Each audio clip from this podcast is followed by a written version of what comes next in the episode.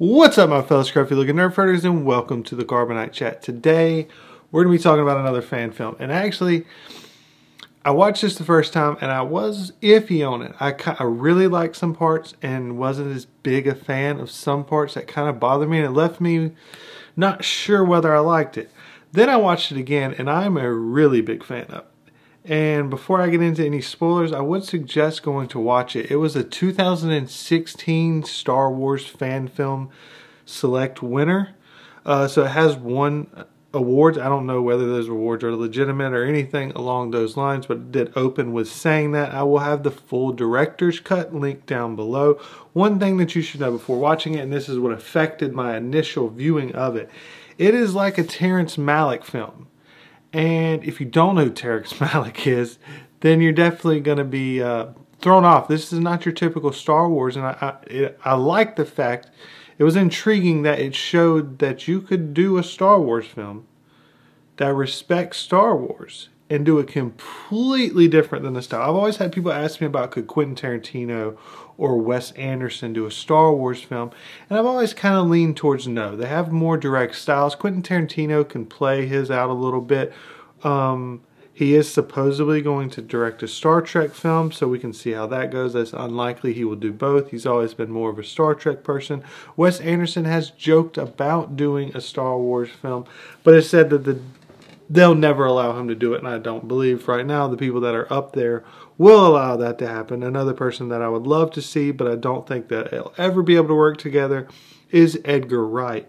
All these have very direct, direct styles, and I didn't think that they would be able to work, but maybe they would be able to. I, you know, they're smarter than I am, so they might be able to figure it out. But this, whoever did this film, they did it Terrence Malick style, which is very kind of existential, dreamlike.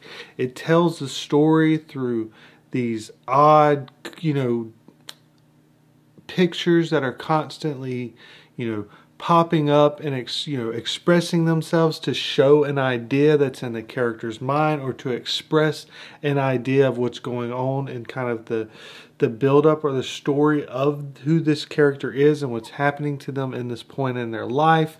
And it doesn't directly do that but it's definitely in the style of Terrence Malick uh, kind of along the lines of a tree of life. And if you're not prepared for that, it's going to throw you off because you're going to be hopping around, you're going to be seeing weird things. And the one thing that does kind of bother me with this is it quite honestly doesn't have very good CGI. Um, so there's a lot of other fan films that do a lot better with the CGI, and there's times with this that it's pretty rough.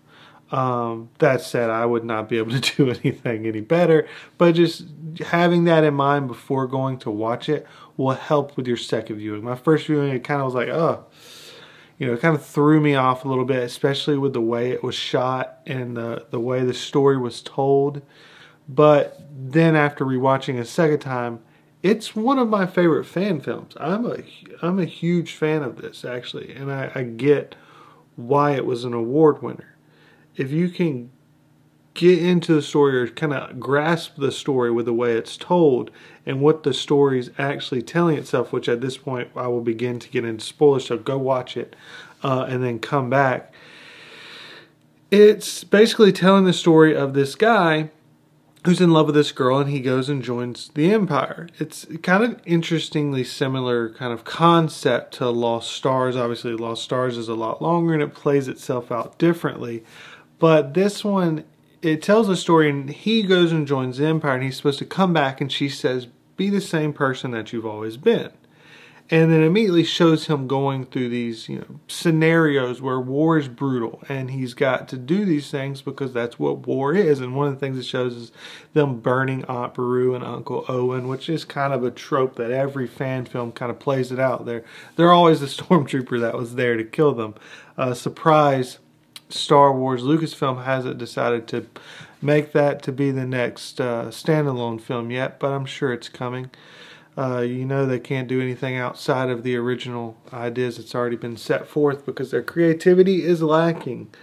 Um, but in this, it begins to go through, and you can kind of tell the struggling. It flashes back between shots of him when he's younger, shots of him seeing things that are rough and he's struggling with, and then shots of him in the middle of a battlefield with his ears kind of ringing. As you'll see as the story goes on, this is actually the very end of the story.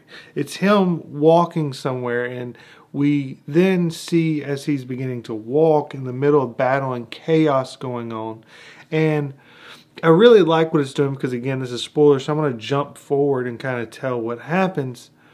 He's moving forward to find the girl because in the middle of this battle that he's in, he sees the girl that he was in love with had been fighting for the rebellion.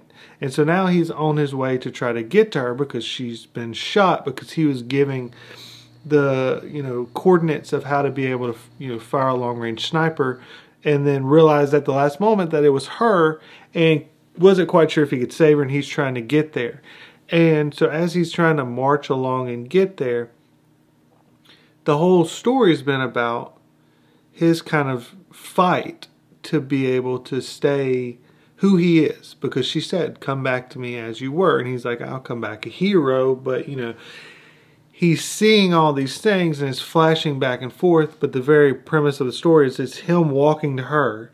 And so as he's walking to her everything that's happened in the past is flashing back in his head because he's finally going to see the person that he loves. And so once you understand that kind of the way that that's the story's being told, it unfolds a lot more naturally It makes you understand the story a little bit better. But so he's thinking back to the last time he met her. And this is key because the last time they met, she gave him a gift and he gave her a gift. And so that's going to reveal at the end when he goes to, you know, kind of shows like, hey, this is me because it's been a long time since they've seen each other. And they don't really, you know, they're rebel versus, you know, the Empire or an Imperial. And so, uh, you know, that pays itself off then. And it also pays off that she said, you know, don't change. And so he's been struggling on how not to change all this time. And it's also showing the facts of him changing. And it, it gives a clear evidence of where is the him walking towards her is you constantly hear the ear ringing sound which is very important and then uh, it kind of the story of him how he got there ends kind of where he's in the bunker helping the guy fire off the sniper range, sniper shot to end up shooting her.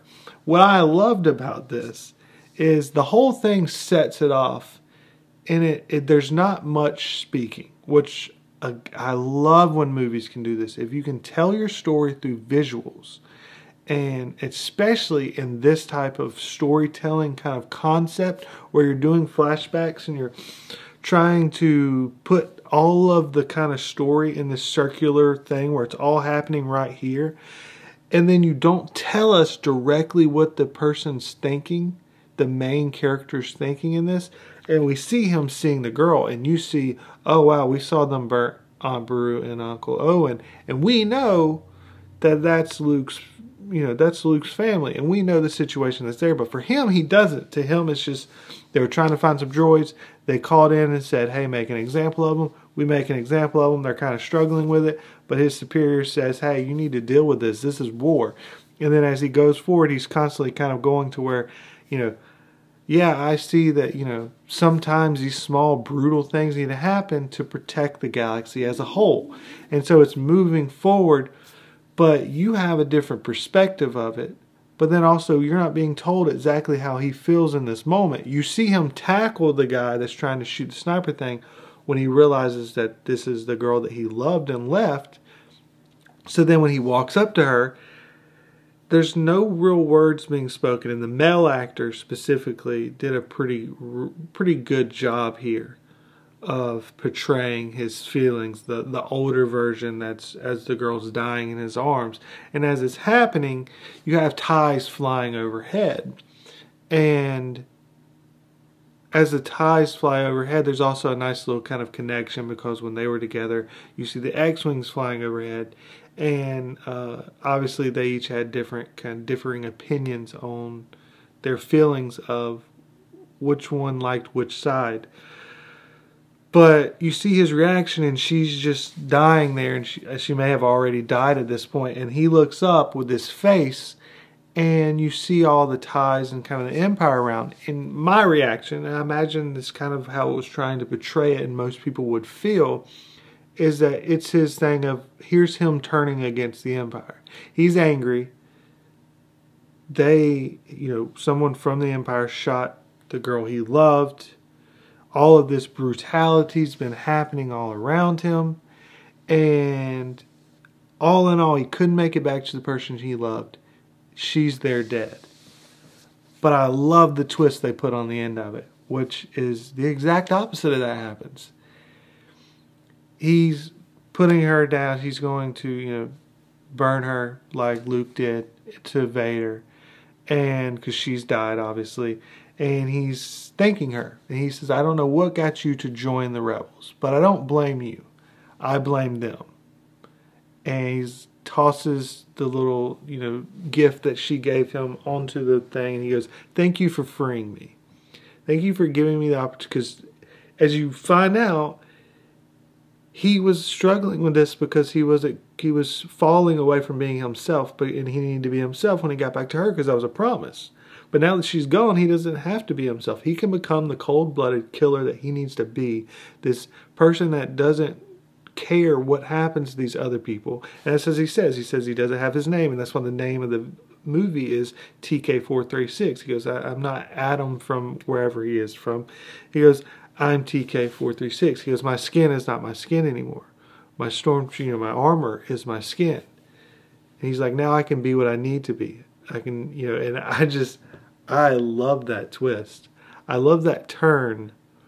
And I love the way it was set up, where you very well may can be in the same mindset as him. But again, that's the brilliance of not telling the audience everything. You're showing it. You're letting the audience think for themselves.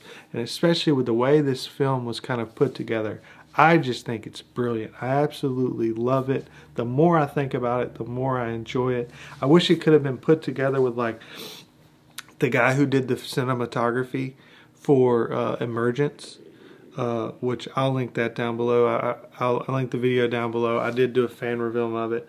I thought that was one of the most beautifully shot fan films I'd seen and you know something along with like some of the guys that did the CGI for uh, The Apprentice, the Darth Maul fan film. Uh, that you know, because the story and everything that was done, I just I loved it. But it's just the CGI, just oh, it was it was quite bad. It was quite awful. Um, which is very unfortunate for just the, the skill of the story that was being told here and uh, anyways, I really enjoyed it. I could just go on a little bit about it, and uh, I will look forward to hearing your thoughts and opinions, and we can discuss them further and go on about them down below in the comments. Thank you very much for watching, and never forget you Nerf herders. I love you.